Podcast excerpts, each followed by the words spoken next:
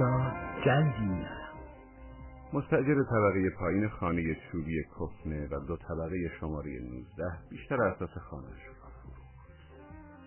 در اینجور محلات قدیمی کار مخفی نمی شود. همه با خبر می شود. همه اهل محل برای خریدن جنس ارزان قیمت فوری ریختن به خانهش. دیگ و دیگچه ها، کاسه و بشقاب ها، کاناپه های قدیمی فنر در رفته، سندلی ها، میز ها، کمد ها، این سوالت پای شکسته. همه و همه ارزان یا گران فروخته شد روز بعدش هم اول وقت یک وانت آمد دم در خنز فنزرهای باقی مانده را هم داشتن بار وانت می‌کردند در خانه شماره 64 که روبروی خانه شماره 19 قرار دارد طالب بیک مینشیند. طالب بیک صبح وقتی می‌خواست سر کارش برود وانت را دید. شب قبل زن طالب بیک به او گفته بود که مرشد بیک روز قبل اساس خانهاش را فروخته چیزی که باعث تعجب بود این بود که موقع فروش اساس خانه زن مرشد بیک و دخترهایش اصلا ناراحت به نظر نمی رسیدند. همگی می خندیدند. طالب بیک به زنش گفت خب چی کار کنم؟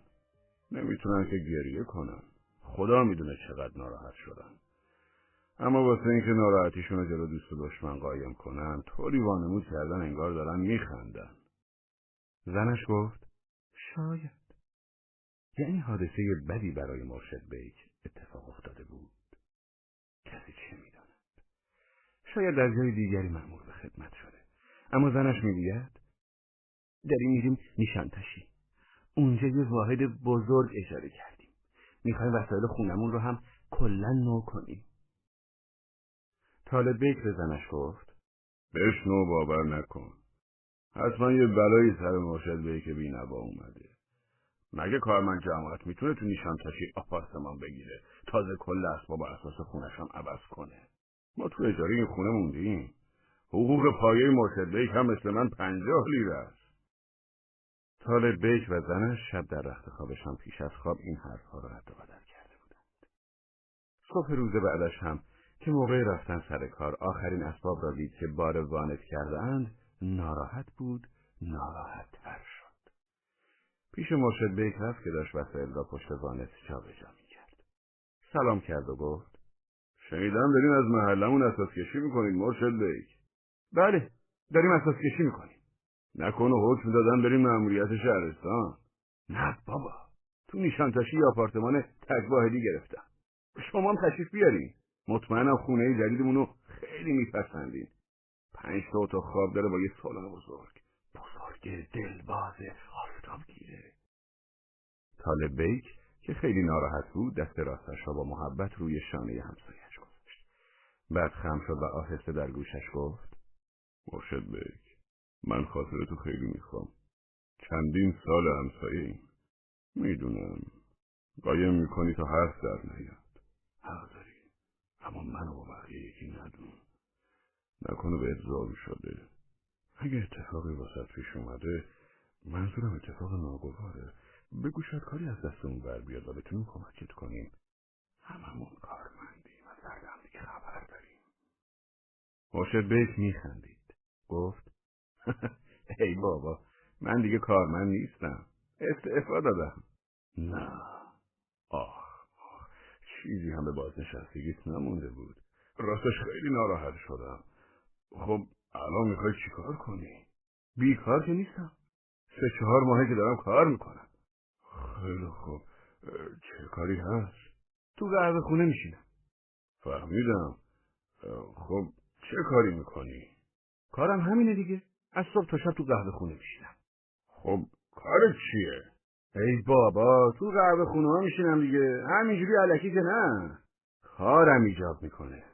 آه پس بگو مدیر قهوه خونه شدی. نه بابا مدیر چیه؟ هر جا قهوه خونه ببینم میرم توش میشینم. طالب بیک با خودش گفت مرد بیچاره پاک زده به سرش دیوونه شده. مرشد بیک لحاف و تشکها رو پشت وانت جابجا کرد و گفت تو که غریبه نیستی. واسه تعریف می‌کنم. من الان کار تجاری می‌کنم. تو این زمونه کار تجارت تو قهوه خونه ها انجام میشه. تجارت خونه و بنگاه و اینا رو ولش کن. اونا دیگه از مد افتادن. اگه دفتر داشته باشی باید مالیات بدی. جلو هزار کس و ناکس جوابگو باشی. الان دیگه تجارت اصلی تو قرب خونه ها خدا رو شکر حقوق یه ماه کارمندی رو الان یه روزه در میارم. روزی دست کم سیصد چهارصد لیره کاسبی می‌کنم. دیگه واسه چی تو این خونه بشینم؟ تو نیشانتاشی آپارتمان بزرگ گرفتم. می‌خوام اسباب وسایل خونم رو هم نو کنم. آخیش. طالب بیت پرسید چه تجارتی می‌کنی؟ هرچی باشه. از نخ و سوزن بگیر تا ماشین و کشتی. طالب بیت که از تعجب چشمانش گرد شده بود گفت می‌خری میفروشی. نه بابا نه می‌خری نه میفروشیم خریدار و فروشنده در کار نیست. جنس نیست که بخوای بخری یا بفروشی. فقط ما این وسط کاسبی می‌کنیم همین. طالب بیت با خودش گفت یه بلایی سر این بیچاره اومده. انگار عقلشو از دست داده. مرشد بیک گفت بیا واسه تعریف کنم که این کارو چه جوری شروع کردم. یه روزی سوزن شرخیاتی خانوم میشکنه هر چی گشته بوده هیچ جا سوزن شرخیاتی پیدا نکرده بوده. خودت می‌دونی که خانوم واسه در و همسایه خیاطی می‌کرد و چهار پنج قروش در می آورد میگم چهار پنج قروش یعنی تقریبا قد حقوق اون موقع من درآمد داشت. خلاصه گیر داد به من که باید واسم سوزن چرخ خیاطی پیدا کنی. همه جا رو گشتم اما پیدا نمی‌شد که نمی‌شد. بعدش یه نفر خدا عوضش بده بهم گفت برو فلان جا فلان قهوه خونه. فروشندهای لوازم شرخ خیاطی تو اون قهوه خونه میشینن. رفتم به قهوه خونه که گفته بود. سلام علیکم. علیکم السلام. یه عاقل مرد اومد پیشم گفت دنبال چیزی میگردین گفتم بله سوزن شرخ خیاطی می‌خوام. چند دوجین می‌خواین؟ چند مونده بود از خوشحالی همونجا بیفتم و قش کنم. چند ماه بود میگشتم و یه دونه هم پیدا نمی‌کردم. اون وقت می‌پرسید چند دوجین می‌خواین؟ خب سوزن شرخیاتی همیشه لازم میشه. برای همین با خودم گفتم حالا که پیدا کردم یه دوجین بخرم تا بعد دوباره دنبالش نگردم. گفتم یه دوجین ترش کرد. گفت هشتاد لیره بدین. چی میگی؟ سوزن دونه شست قروشه یه دوجینش می‌کنه به عبارتی هفت لیره و بیست قروش خب برین از همونجا که قیمت گرفتیم بخرین. در سر جاش نشست. هشتاد لیره. هشتاد لیره باید بدی به خاطر یه سوزن بیارزش ماهی دویستی سر لیره درآمد و از دست میدیم. پشت سرش رفتم. گفتم ببخشید آقا معذرت می‌خوام. متوجه نشدم. بفرمایید اینم هشتاد لیره. پولو گرفت و توی جیبش گذاشت. گفت شما اینجا بشینین و منتظر باشین. خب بازار سیاه دیگه. پلیس ها و مأمورا زاخسیامون رو سود می‌زنن. رفت. من نشستم و منتظر موندم. عصر شد. شب شد. می‌خواستن قهوه خونه رو تعطیل کنن. نه کسی میومد نه کسی می‌رفت. هشتاد لیره بدجوری سوزوندم. یه هفته کارم شده بود هر روز می‌رفتم اون قهوه خونه. خبری از آقاه نبود. با خودم گفتم لابد مرد بیچاره رو به خاطر من گرفتن.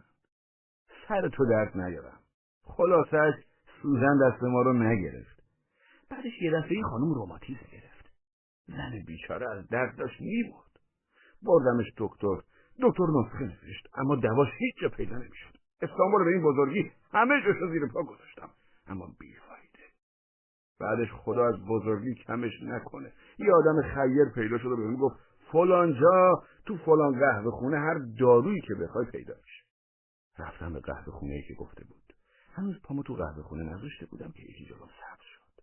دنبال چیزی می‌کردین نسخه رو نشونش دادم و گفتم بله این دارو رو می‌خوام. چند تا جعبه. دو تا دونه باشه کارمون راه میافته. سیصد لیره بدین. اگه ندم چی کار بکنم؟ زنم از در رو به قبله افتاده. آقای پولو گرفت و توی جیبش گذاشت. گفت شما اینجا منتظر بمونین جلی میارم. هرچی نشستم نیومد. رفت که رفت. از قبل خونشی پرسیدم گفت ما از کجا بدونیم آقا؟ اون هم مثل شما مشتری گذریه. خلاصه درد سرت ندم بعد از یه مدتی شیشه یکی از پنجرهای خونه شکست کم مونده بود از سرما تلف بشیم.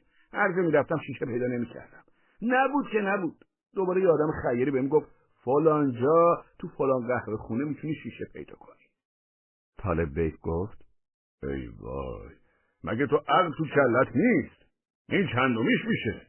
ای بابا این که مسئله عقل نیست مسئله احتیاجه. می‌دونم یارو پولو می‌گیره و میره. اما اگه نره و چیزی رو که می‌خوایم ورداره بیاره اون وقت چی؟ خلاص کورسوی امیده چاره دیگه هم مگه هست؟ افتادی توی دریا داری غرق میشی باید به هر علفی دست بندازی. خب تو هم پشت سرشو برو. اجازه نمیدن این کار بازار سیاهه. یارو چجوری به دستینان کنه؟ اگه پلیس مخفی باشی اگه مأمور باشی چی؟ خب وقتی جنس آورد پولو بهش بده. خودش که جنس نداره. اونم باید به دستکش دیگه از یه جایی مخفی بخره. آخر آخرش دفعه بگیرش بیاد یا نیاد یارو به خاطر دفعه لیره خودشو میندازه به خطر. تو ممکنه گیر بیفته و بره یه مدتی آبخانک بخوره. زندگی سخته داداش. خلاصش پولی هم که بابت شیشه پنجره داده بودم رفت. یه روز رادیومون خراب شد. نمی‌دونم کدوم لامپش سوخته بود. توی بازار لامپ پیدا نمی‌شد. این دفعه بدون اینکه از کسی بپرسم سرخود رفتم توی قهوه خونه. یکی پیشم اومد. قبل از اینکه اون ازم بپرسه من ازش پرسیدم چیزی لازم دارین گفت دستم به دامنت هروئین لازم دارم. داری؟ پرسیدم چند کیلو می‌خواد؟ مرد تعجب کرد. دستامو ماچ می‌کرد. گفت ده گرم بسته. گفتم دو هزار لیره بده. پولو داد. بهش گفتم تو همینجا بشین واسط میارم. از قهوه خونه زدم بیرون. دیگه علم تجارت رو یاد گرفته بودم. طالب بک هر روز نزدیک ظهر از خونه میام بیرون و میرم به یه قهوه خونه. ده 15 دقیقه که میگذره یکی میاد و میگه دنبال قهوه میگردم. چند صد کیلو می‌خواد؟ یک کیلو کافیه. صد لیره روز بعدش به یه قهوه خونه دیگه میرم.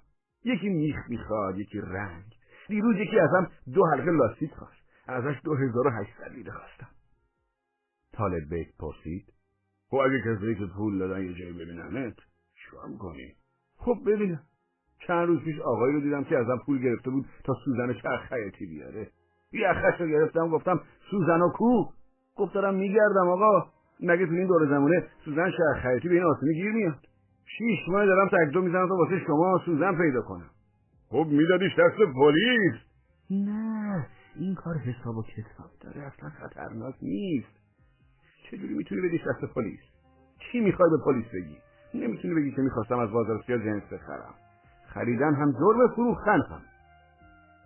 وسایل را بار وارد کرده بود زنش مرشد بیک را صدا کرد. رو کرد به طرف زنش و فریاد زنان گفت دارم میام. بعد به طالب بیک گفت تجارت کار بامزه داشت اونی که پول میده می‌دونه جنس دستشو نمی‌گیره. اونی که پول می‌گیره هم می‌دونه که جنس تحویل طرف نمیده. اما یه چیزی این وسط هست.